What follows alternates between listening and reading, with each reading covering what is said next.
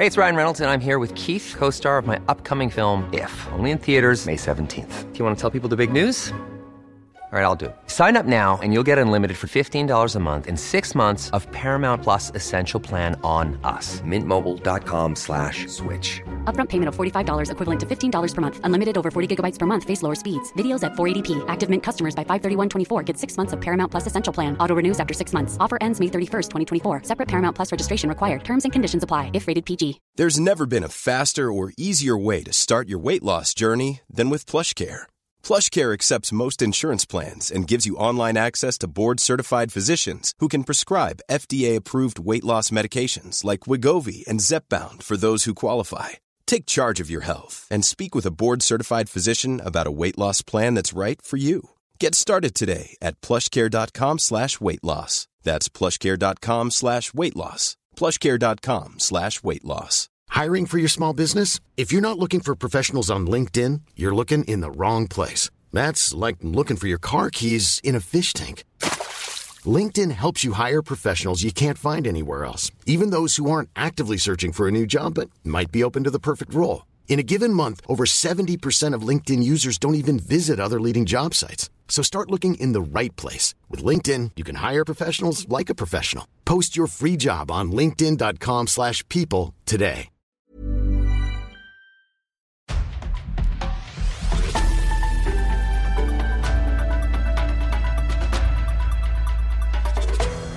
Hello, and welcome to Beyond the Noise, the podcast series from PR Week. I'm Frankie Oliver, your host and founder of New Society. And today I am joined by UK editor John Harrington. Hello, John. Hi, Frankie. And our special guest, Isobel Coney, managing director at Red. Hello. Hi, Frankie. Hi, John. Hi. And Mark Lowe, co founder of Third City. Hello. Hi. Welcome. So, this week we are talking about the pain and joy of the new business pitching process in the PR industry. Um, I would say the pitch process is seemingly far more professional than it was maybe when I came into the industry some gosh, over 25 years ago, but it is still beset with some significant challenges. So, to you, Mark, as I was sort of reflecting on my way here to the podcast, I was really thinking do you think the new business you know, pitch process is better now or worse than when you first came into the industry? I think it's different. I think, uh, as you say, it's much more professional than it was. It's more rigorous. However, I think there are some market dynamics which make it tricky. I think there's a much greater supply of agencies now than there was in the late 90s. And I think that causes, I think, some problems both for agencies and for clients in terms of the way the process works. The other thing I'd say is that I think COVID has significantly affected the the the sort of um, efficiency of the pitch process, and I think probably led to some outcomes that are sort of suboptimal in the way that it works as well. What do you think it's done? It's made us I think the the relationship is the is so often the most important thing. Yeah, you know, definitely. I, I, I, sort of think back at I probably I was trying to work it out. I've been in the industry for sort of twenty years. I think I've probably done about at least 150 formal pitches, and then probably well hundreds more sort of more informal processes. When it comes to formal pitches, the really important thing I think to if you want a long term partnership or relationship with a client is to make sure there's a good relationship, a good chemistry. And what's happened in COVID is more barriers have been put in place. First of all, there are much more stages in the pitch process. And also, there are fewer opportunities to actually meet face to face and develop that chemistry. I think procurement is playing a role in that. I think procurement's great. um, so I, I certainly wouldn't want to talk down the procurement process because I think procurement is what's professionalized in some ways the, the pitch process. But I think what has happened is that procurement always look for things that they can score. And it's actually quite hard to score the quality of relationship. And then what COVID's done is it's added this layer of uh, default to virtual. And the default to virtual meetings means that that bond or relationship can't always be tested. And I think you're seeing, particularly in things like government pitches, I would say, a situation where you can go through an entire pitch process against, say, 20, 30 agencies at longlist or even more. You can get to the shortlist and win the pitch without or lose the pitch without ever meeting the client. I think the problem with that is, you know, you could say, well, giving a distance and allowing people to score pitches in a more objective, uh, way is a good thing. And to some degree it is. But the problem is that what happens is that clients will actually default to people with whom they have existing relationships. So I actually think there is a counterproductive element to that extra stages, less face to face, less chemistry. So I'd actually like to see more chemistry, more tissue sessions.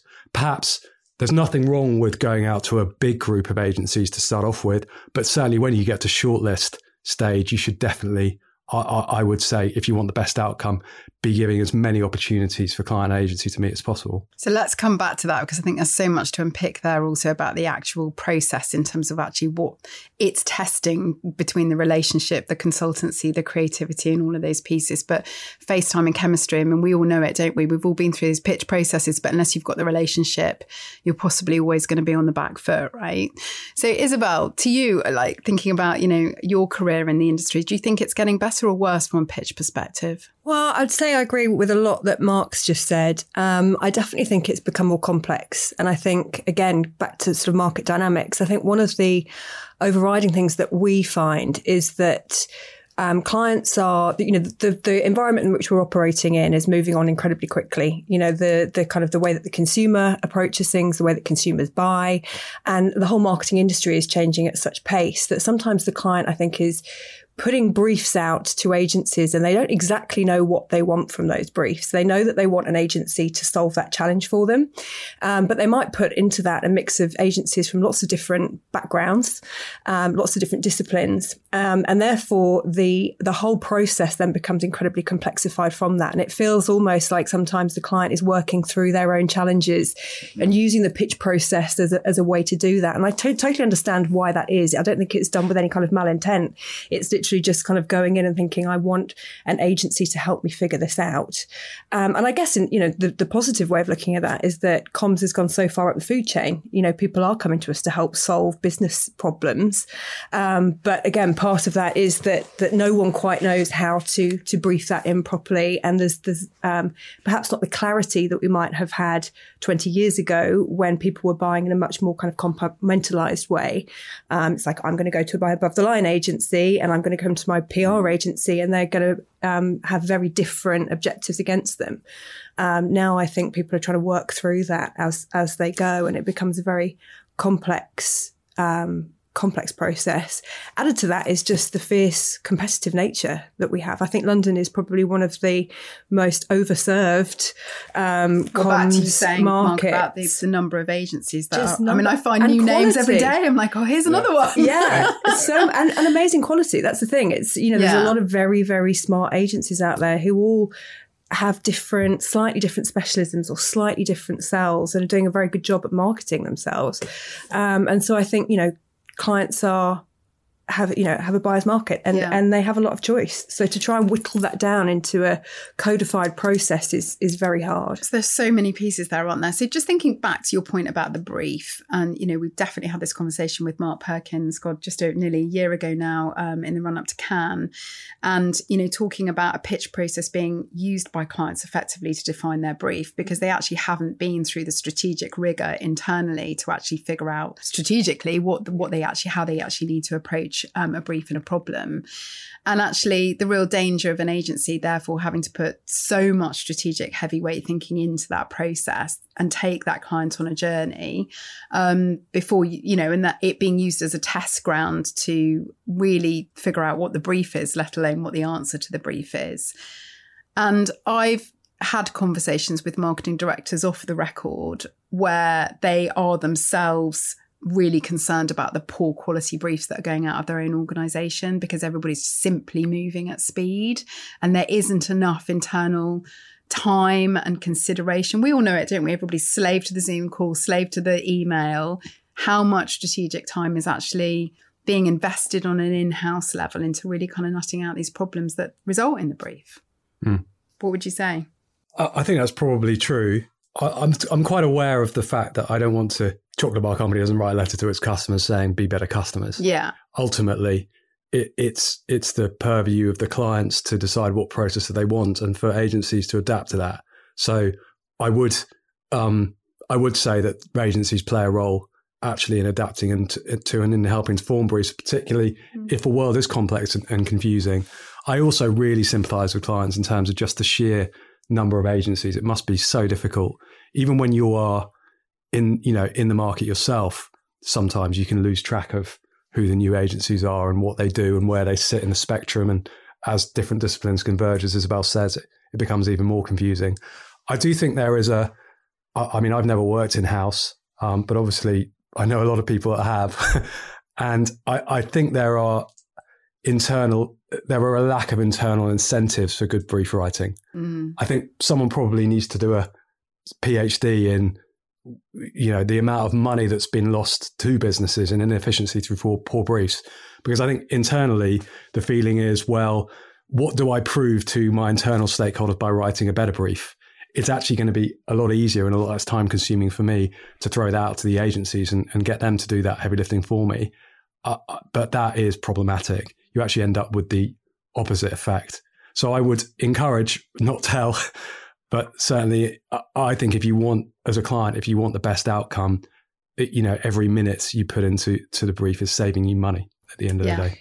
And I would also say that it's not just what you put on the page. And I think, you know, the, a lot of um, pitch processes, again, they very much vary, but the best pitch processes are where you receive a written brief, but then you as an agency have time with the key stakeholders Absolutely. to interrogate that brief over over the phone at the very least, if not face to face. And that's also where you sort of test the mettle of those different agencies, the ones that ask the insightful questions, the ones that really want to know what's driving that brief and want to understand more about your organization and more about what's keeping you up at night. Um, th- those conversations are the ones that then will start to help you define which agency partner is going to work best with you over the long term. Mm. Um, because that brief will evolve, it will change. It might evolve and change during that pitch process, never mind over you know, the, any kind of decent length of relationship that you might want to have with that with that agency, and you want to know that you can work together on building that out, and yeah. you know, and, and having that much more sort of work in progress relationship. Yeah, no, absolutely. Yeah, so we've been talking about changing the new business mm-hmm. process more more generally for years, but it never really has changed. I mean, why do you think do you think this is? I mean, do we even need to be pitching? Is there is there another process that would work better? You know, maybe a sort of more more kind of in depth reviews by by the clients and more um, insights, perhaps about exactly what the agency can deliver. I mean, is is is there an alternative, or do you think pitching is kind of here to stay? Really, there's almost two parts to that. I I think pitching is here to stay, and I, I don't think it's for agencies to dictate to clients how they should buy. Just as in any customer it's up to them to decide how they want to buy. I would say, and sort of partly in answer to that, in terms of whether the pitch process is a good thing, I still, uh, and perhaps this is an old-fashioned view, would see a transparent pitch process with a clear timeline, a clear budget, and all the internal stakeholders bought into that as a very good way to procure uh, the best agency for, for what you want to achieve. It's not the only way to do it. Um, you know, for instance, nowadays often we will do things like work on a client on a project in order to be tested. I think that can be a really good route. I think particularly if a client, when you have a new client on a piece of business, they may not have the time or energy or you know not want to actually go through a formal pitch process to find an agency they may come to an incumbent and be working with them but not know them and want to test them out I think in that situation, rather than calling a pitch, it's probably best to actually look at the deck that you've got. And I think the most experienced clients that I've worked with tend to, to do that rather than sort of throwing it all out the window and going into a pitch where there are more risks and more unknowns. Even if you go through a whole pitch process, a five stage pitch process and the point, it's much harder to guarantee that the, the, the relationship will be successful because there are loads of different dynamics that go into into doing that. But I was just going to add to that. I think, you know, Andrew at AAR has been looking at some different processes. You know, the idea that you could actually, you, it's a live pitch, you know, it's about what happens in the room, how agencies respond to certain questions, what they can do over a 24 hour period as opposed to a two week period. Should they be answering a creative brief or should they be considering a strategic problem? It's like we've got a really sort of set formula, haven't we? You know, here's the brief, here's the, you know, objective tactic, la la la, la and here's the creative response that we need. You know, should that always be the challenge that we're given and the process that we have to follow? Or are you seeing other things? I have seen some other things, and I think that it's that's a great step forward. I agree with Mark in that you know, unpacking it. Once you are sure that you need to go out to the market you know just don't use pitching as a default way to solve a problem. Once you are sure that you've gone through the rigor of working out whether you do actually need to look and cast around for a different agency then a pitch of some description is the fairest way to do that if it's run properly. Does that always need to look like credentials, chemistry, or some sort of RFI document that's sent in, followed by a creative test. Absolutely not. And I think that's where, again, we need to be much more smart about what is it that you want, want? What is it that you're buying, mm. Um, and what outcomes do you want from that? And then adapt the process to suit that as opposed to just taking a, a very formulaic process which might be suited to a different time or a different budget or a different ask and expecting that to produce the right outcome for you. So actually being more creative with how you test that. And uh, you know, we work with um, Andrew at AAR, and he is being much more provocative about how we should approach pitching, which has been great, and also just much more laser focused in on you know how many agencies, being respectful of the number of agencies that you ask to respond to that brief, mm-hmm. um, being respectful for the timeframes involved. So yeah, I think having having more rigor, but at the same time having more flexibility about um, the process is is definitely a really good step forward. So, Mark, imagine now you're in house, you've got that great new job, you're going to run a pitch process. What are you going to do? I'm I'm going to run a pitch process. Yeah. All right. Or are you going to run a pitch? Yes, you're going to hire a new agency. What do you think would be the ideal process that you just come run? straight to red? Yeah, yeah exactly. Call Isobel. just wire the money straight into yeah. my bank account. I I think it depends on your of how much knowledge you have of the market and what agency you're trying to procure. So yeah. if you're in PR, if you have knowledge of the agency scene, so let's say for instance, if I'd gone in house, then obviously I'm in competition with lots of different agencies, so I have a good knowledge. If I don't have a good knowledge, then I either need to do the research myself into whom I invite or ask someone who's an expert to actually help me. And that might be an intermediary like AAR. It might be by having conversations with people that I know that work in agencies. Obviously, it's also complicated by what Isobel's talked about at the very beginning, which is this fact of convergence. It's actually quite hard to define often what agency you're actually looking for. Do you actually, are you looking for a PR agency? Are you looking for a digital agency? Are you looking for a public affairs or influencer agency? Or are you looking for a creative or advertising agency? Those things are so much more blurred nowadays. Mm. And actually, you could give the same brief to lots of different disciplines and actually and, sometimes bringing in that mix is quite interesting as well. So often we're in a situation where we're not nowadays just pitching against PR agencies. We're pitching against digital or, or creative agencies as well. But it but it kind of talks to there needing to be a two two part process really around a strategic pitch and a creative pitch. Yeah. And sometimes I think the bringing together of those two things is where we go wrong. Yeah. Because actually there's a huge amount of consideration that needs to happen strategically before you yeah. even get to deciding what channels and how that mix is coming together and so forth you know, and I always had the great dream of, you know, the integ- the brilliant integrated team that could help you consider everything from every angle and every every discipline and every channel mm. before you then get to and now we know and therefore the creative brief is. Is that where we're potentially the client has to be the the the gatekeeper. They have to accept that they have to lead. Like if there's an interagency process, for instance, where you form a team of multiple agencies to work on something, I think you still have to accept that human relationships are human relationships and they're going to be power relationships that exist between people that work for you if they work for different organizations. So that approach is one approach but i think in in any situation i don't think that as a client you can get away from the fact that you do actually have to lead and direct um, the process yourself. And and this feeds into this point about throwing a brief out to agencies and actually effectively saying well this is incomplete. I, effect, I need you to fill in the dots for me and actually come back to me on that's probably not the optimal way to approach it. It's when you're starting with a business challenge and and the objectives that you're needing to achieve. You mm. were you were saying there's lots of agencies, lots of capabilities that I need to need to consider. And I think through the process, it's not always possible to know what those are until you've strategically considered that before you even get to. So, what's the big idea that enables us to be able to act on that strategy? Uh, well, we've certainly had that with with clients. In fact, our planning director has recently advised on exactly that. So, someone an existing relationship has come to us and said, "We have this new challenge. We don't know exactly who is the right person." Or the right agency team to be able to answer that? Can, can you work with us on constructing a brief? Um, and it was more than a brief. It was kind of going through that strategic process to kind of work out exactly what the problem is and how that can be articulated in a way that agencies can reasonably react to.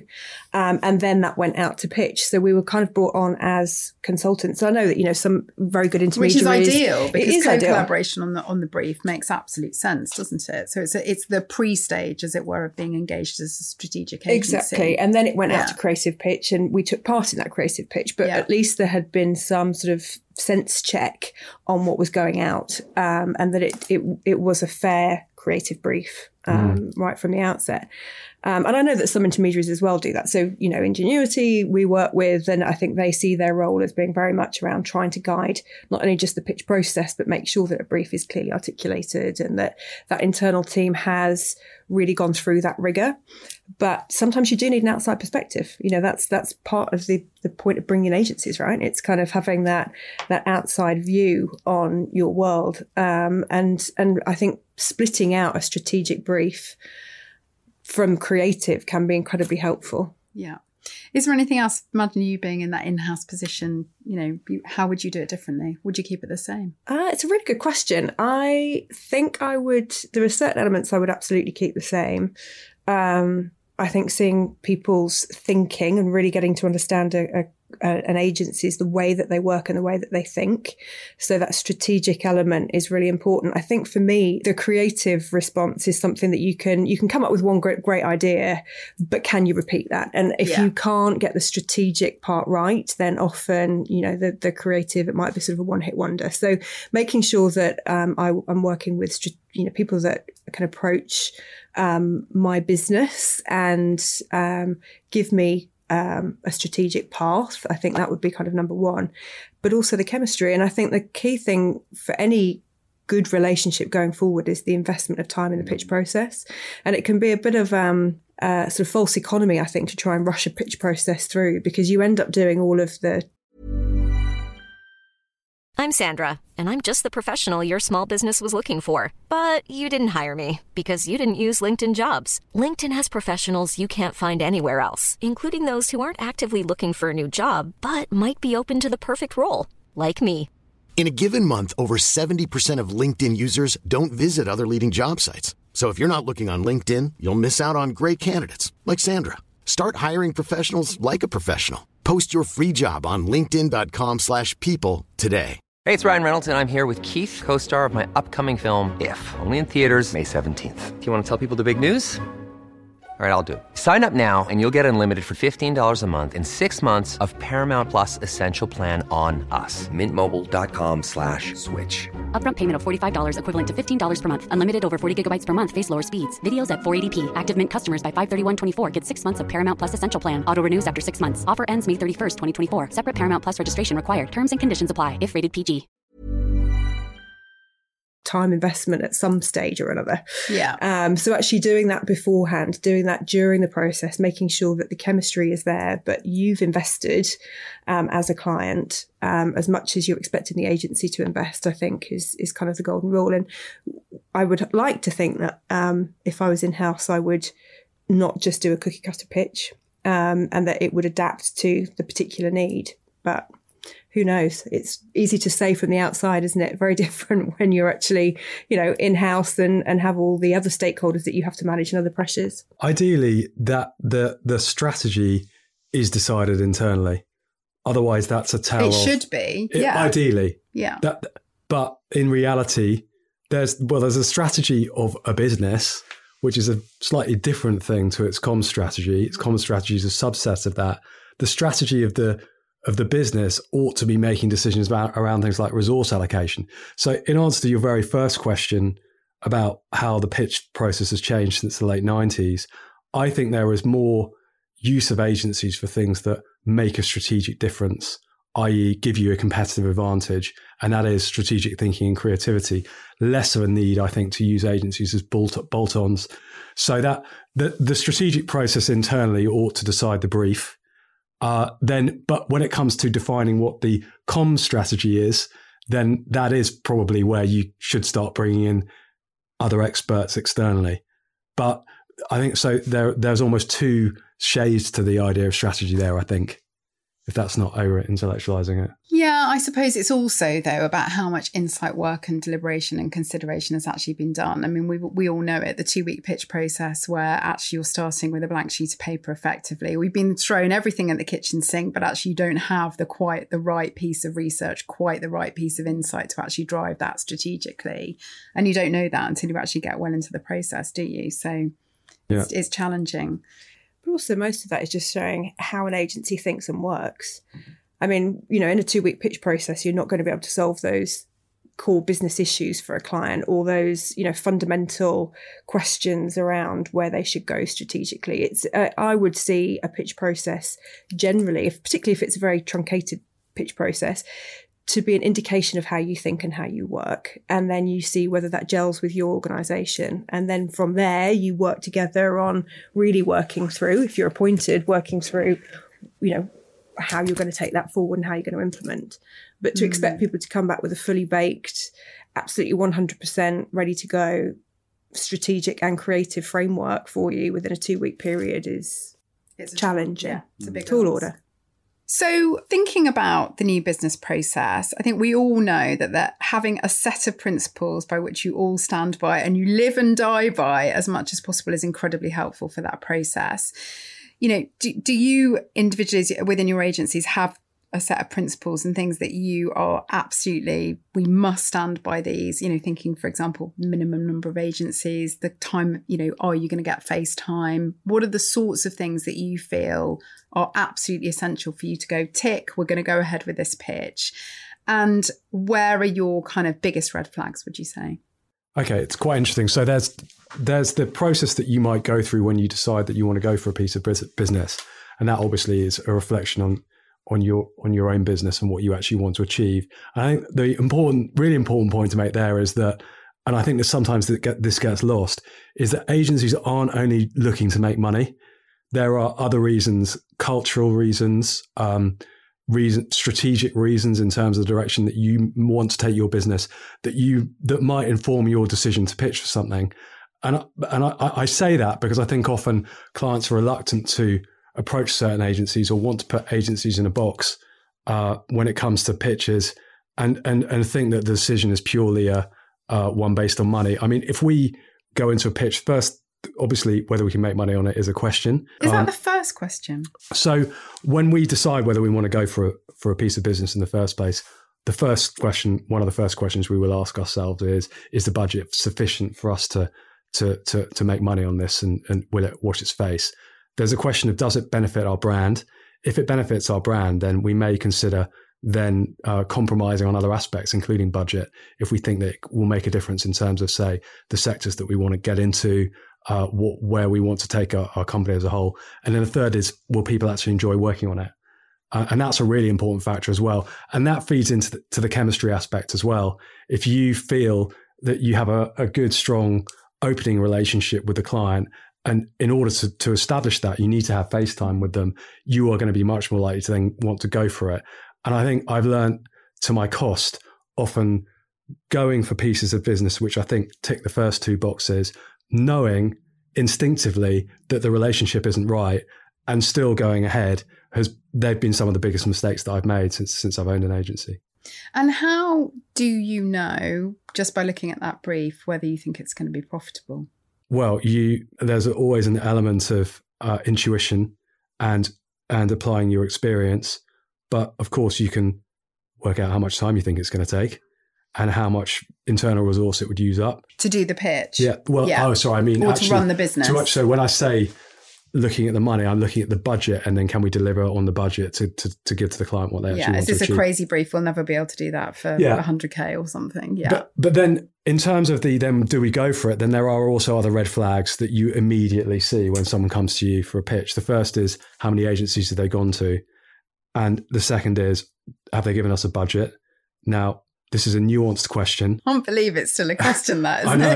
I ridiculous. think it's a nuanced question though, because I think in some sectors particularly things like scale ups, high growth tech, things like that, I do think people have difficulty establishing what the benchmark is.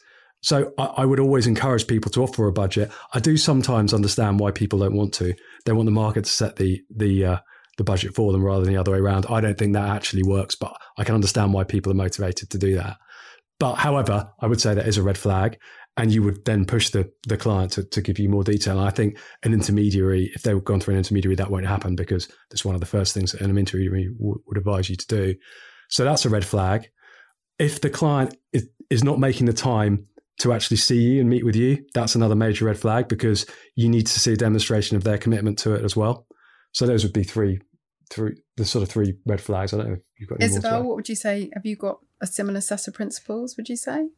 I think the principles, the red flags are absolutely the same. And I think any agency that I've ever talked to about this, they're the three recurring things. And, you know, it's kind of, we, we want to see that the client is invested in the process um, and is willing to commit that time.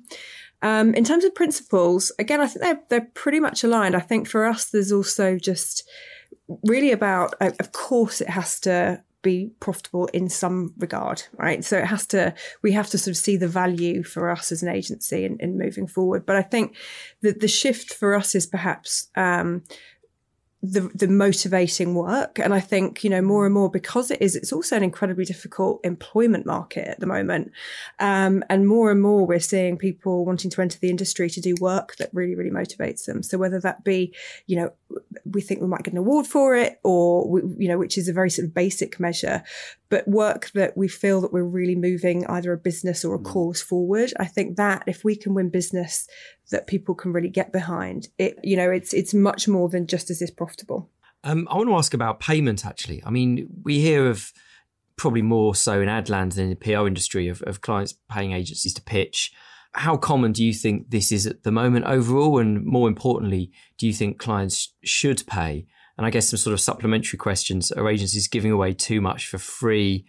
And has new business even become cost prohibitive for many agencies? Do you think? So we have had um, a couple of instances where we have been paid um, for a pitch, but that tended to, as I say, a couple, um, and it was with an existing relationship of some sort there.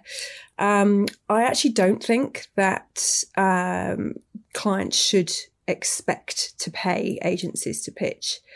I think it's much more um, fair to just to make sure that that pitch process is run as respectfully as possible and as efficiently as possible because it is a very costly business pitching. Um, you know as an agency we have a certain number of hours. That's what we sell. That is our that is our product. We're selling time and we're selling intellectual intellectual um, consultancy. Um, and whenever we are pitching you know that that is that is resource that we can be putting into to other areas you know to, to existing clients. Um, so it is a huge investment for agencies. Um, and I think as long as the client reflects that in that process, doesn't invite too many agencies to do that, um, then I think that that is enough commitment from from both sides. And ultimately, you know, you you I, from an in-house perspective, I think probably people want to see that that agency is very passionate about the brand. I mean, mm. that is another thing that kind of you know really tips things over. I think when a client really understands that that agency team is invested and really really wants to work on that business. And quite often that that can be that little x factor that, that tips over in your favor. Um, but it all has to be done respectfully. And and also just again back to that employment point gone are the days where you know i used to work until 11 o'clock at night mm. be up in the morning you know at my desk at six and I don't want my teams to work like that. I, do, I want there to be that balance. And so, you know, it's, it's our role as, you know, agency leads to be able to, um, be that barrier, I guess, or, or, you know, to manage that process and manage expectation with clients and with potential clients to make sure that we are being fair with that resource and not expecting people to to overinvest. But if you think about the procurement process and it's a review every three years, and you don't always know whether it's a you know fair innings uh, versus the incumbent. I mean, there's lots of kind of commercial reasons why some pitches are you know potentially should be paid. I mean, if you think about, I don't know, an average pitch, I think I once worked it out as anywhere between 10 and 20K per agency in Mm. terms of consultancy time. It's a lot of money. It is, yeah. And it's whether there should at least be some nominal contribution from the client. If it's not 15, 20K, it's at least some kind of contribution that also sort of really demonstrates their investment in a really good process and their respect of the agency time and investment within that process. Is there somewhere between the two that maybe we need to come to? Possibly. There's a question, I think, of what in an ideal world would happen and then what the market will sustain. Yeah, And I don't think in our market currently. currently, mm. which is Yeah. heavily oversupplied. And by the way, I don't think an oversupplied market necessarily helps the buyer. In some ways, it makes the process more confusing. There's choice paradox. There are issues with distinguishing, getting getting access to information, and in order to make a business decision, you need to have full access to to, to the information. I think it's a so ideally, yes. I think, in, and and that would be one way of approaching it. And I think people should be open minded about that. In practice, it rarely happens. And I think the reason that it rarely happens is because the market is so oversupplied. However, I would also say that the, and you know this, Frankie, um, with the work that you're doing, that the question of sustainability is, and, and the fact of sustainability is often raised by clients and is something that they, they hold dear. And for In age- what sense? well, in terms of the um, the commitments that they're making as companies, often they talk about trying to be more sustainable as companies, and often when people think of sustainability, they think of the environmental aspects. But we're a B Corp, um, and we know that sustainability is also about your supply chains. Yeah. And if you're making a commitment to be sustainable, that means you need to be you need to be sustainable through the whole ecosystem, and that means treating your suppliers in a way that they can also behave sustainably. Now, this is a two-way street. I think agencies and clients need to accept that they operate in an ecosystem, and negative behaviors on either side of that ecosystem have no negative results. So, for instance, if as an as a as a client you're going out to 20 agencies asking them for full creative strategy, a 12 month plan, you know, basically weeks of work, and you go to 20 agencies and ask for that, then on another day you say, well, what annoys me about agencies is the fact that their senior people are so tied up when it comes to working on my business. You've got to ask yourself, well, why that might be. For agencies on their side in this market, the temptation is to constantly chase business. But actually, the most efficient thing you can do as an agency is to try to grow your existing Very, very- clients. Yeah, organic is that, that is the I most sustainable agree. approach. Mm. Yeah. And that is actually the most efficient approach as well. Yeah. It is both it is both profitable and it is efficient. However, we in the past have made a decision to pitch when actually that energy would have been better put into working on our existing clients. Now, that's a principle we should adhere to. In the same way, I think that a client should should try to adhere to the principle that they want their agencies to be sustainable, and paying them would be one way to do that. I'm just saying that that may not always happen, and if that doesn't happen, I think the spirit of the relationship has to be about sustainability. And I think if you go into it with that sort of element of mutual respect, you wouldn't necessarily need to pay because you know you're you're kind of going on that basis Yeah. of respect for the time, the effort um, that an agency is putting into something, and so that that transaction wouldn't need to be there to show that you also have skin in the game.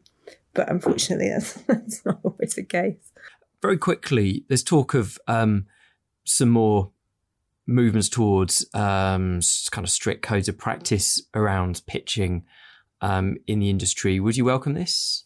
I think uh, strict codes of practice is different to guidelines. Um, I think there should be more open guidelines um, around pitching that clients can go to, and and more advice out there for how to run a good brief and how to run a good pitch process. But codifying something which is essentially there are so many variables and chemistry is so much part of it, um, I think is going to be a very difficult thing to do. It should just be it should be more around people signing up to almost a code of a code of practice and a code almost as an ethical code about like a how charter you would more than a anything, charter exactly Yeah. something where you know you understand the, the basic principles that we've talked about there around investment of time, mutual respect, really understanding what it is that you want out of the process, rather than anything that is too strict and too um, too detailed, because that again won't fit every single brief because there are so many variables out there. I, I think the something like the pitch positive pledge that they have in advertising uh, which I think is getting some traction now. I think publicists have signed up to it. I think that would be a very good signal to agencies. That would be if if I saw that some, that a client was signed up to a code of practice, it would certainly make me more willing to, more to to go for the you? business. Yeah. However, the problem is that I'm also competing against many many other agencies, so I may not have the luxury of requiring a client to do that. So again, uh, we come back to the market dynamics. In in an oversupplied market, uh, un- unfortunately, it does fall to the client to to make those commitments rather than the agencies, given that the agencies will be willing to compete with one another, whatever the conditions that are, that are imposed on them, and that that's the market.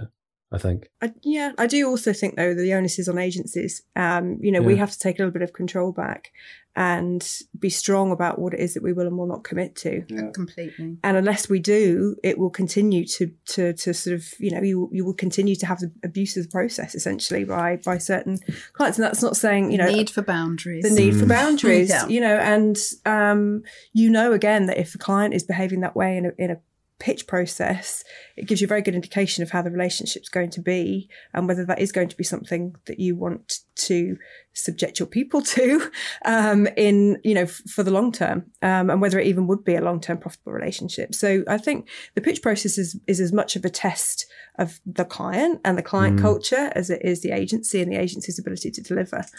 Um, so I think we do need to take a bit of control back. Yeah, and be willing. I think be willing to say no, as you say. Yeah. It's not more often than than we do.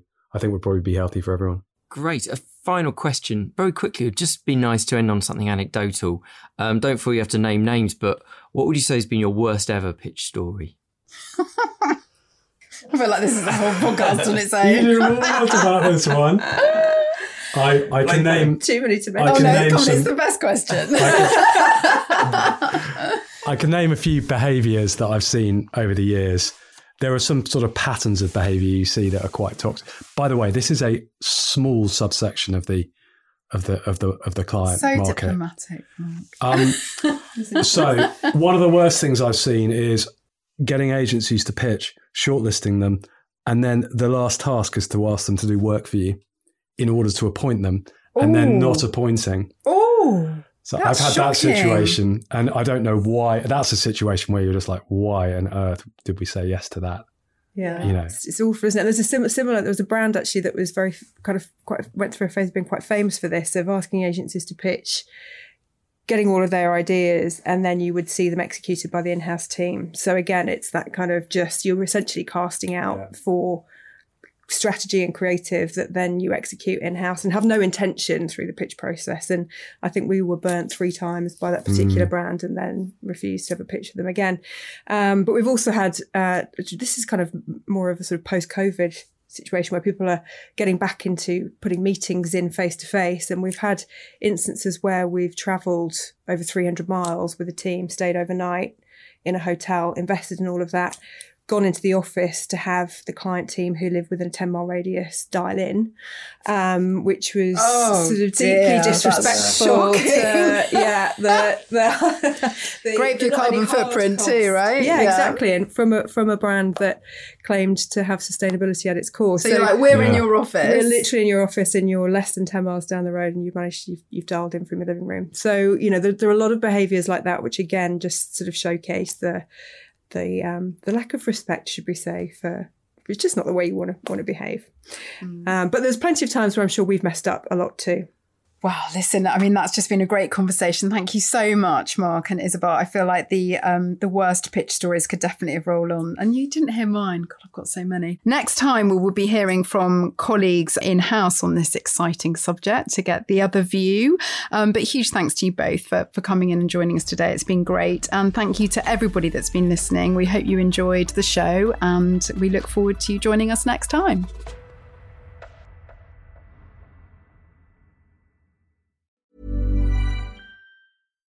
Why don't more infant formula companies use organic, grass fed whole milk instead of skim? Why don't more infant formula companies use the latest breast milk science? Why don't more infant formula companies run their own clinical trials? Why don't more infant formula companies use more of the proteins found in breast milk? Why don't more infant formula companies have their own factories instead of outsourcing their manufacturing? We wondered the same thing. So we made ByHeart, a better formula for formula. Learn more at byheart.com. Hi, this is Craig Robinson from Ways to Win, and support for this podcast comes from Invesco QQQ. The future isn't scary, not realizing its potential, however, could be. Just like on the recruiting trail, I've seen potential come in many forms as a coach. Learn more at Invesco.com slash QQQ. Let's rethink possibility. Invesco Distributors, Inc.